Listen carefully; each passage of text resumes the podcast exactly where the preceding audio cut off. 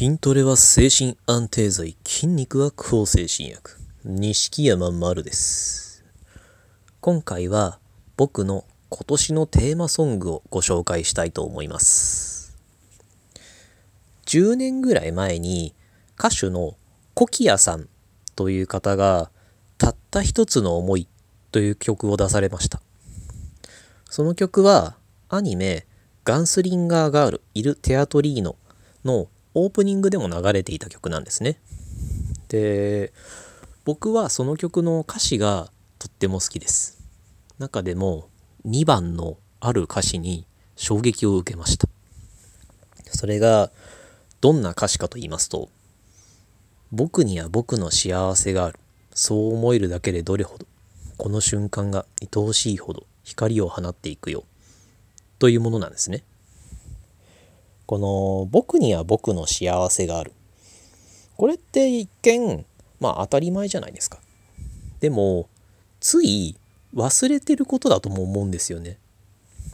というのも、こう、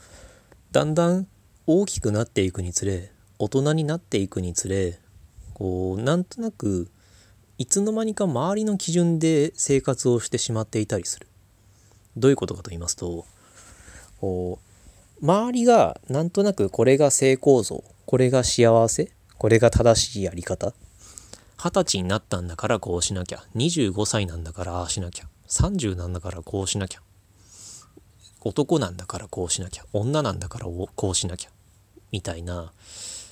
こう、自分が決めたわけではなく、周りがなん言っていたから、周りがそうしているから、なんとなく従っている。そういう、こう、自分の幸せ基準ではなく周りの基準で生活していたりする。それに気づかずにそれが結構何年も続いていたりするということがあると思います。だけどそんな生活を続けていると多分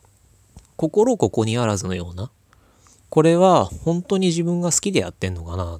なんかこうみんなでワイワイしていても本当に自分はこういう時間を過ごしたいのかとか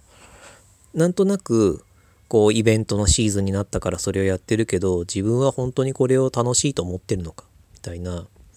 こう傍から見て楽しそうに見えても充実しているように見えてもどっかこう違和感を抱えたまま生きているようなそんなこうちょっと寂しいような状態になってしまうんじゃないかなって。だからこの僕には僕の幸せがあるっていうことを本当に大切にした方がいいんじゃないのかなって。周りがどうとか関係なしに自分が本当に好きだって思えることやってるのかなって。自分がやりたいって思えることが生活の中にあるのかなって。きっとそれがあるかないかで全然違うと思いますしこうもし周りのでなんか関係なしにとにかく自分が楽しいから自分が夢中になれるからやってるっていうようなものが今見つかってるんだとすればそれはすごく運のいいことですしそれは絶対大切にするべきだと思います。そしてもし今まだ見つかっていないとしてももしこれから見つかったとしたらそれはすごく運のいいこと。それも本当に最高なことだと思うのでもし見つかったらそれは大切にするべきだと思います。なんで僕はまあつい何かをしていたりこう周りの人と過ごしたりしてるとなんとなくこれがあの自分基準なのか他人基準なのかわからなくなってしまう時がある。そんな時に僕はこの「僕には僕の幸せがある」という歌詞を思い出そうかなと。そしてこれが本当に自分の幸せなのかなっていうことを改めて考えて冷静になってそれでこう行動を決めていこうかなって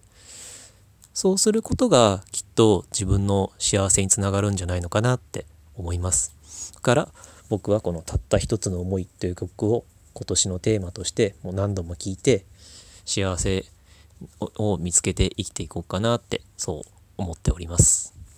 今回はそんなお話でした。とこの曲をあの誰かが聴いて好きになってくれたらちょっと嬉しいなって思います。ご意見ご感想取り上げてほしい話題などありましたら、Twitter のアット錦山丸までお願いします。ありがとうございました。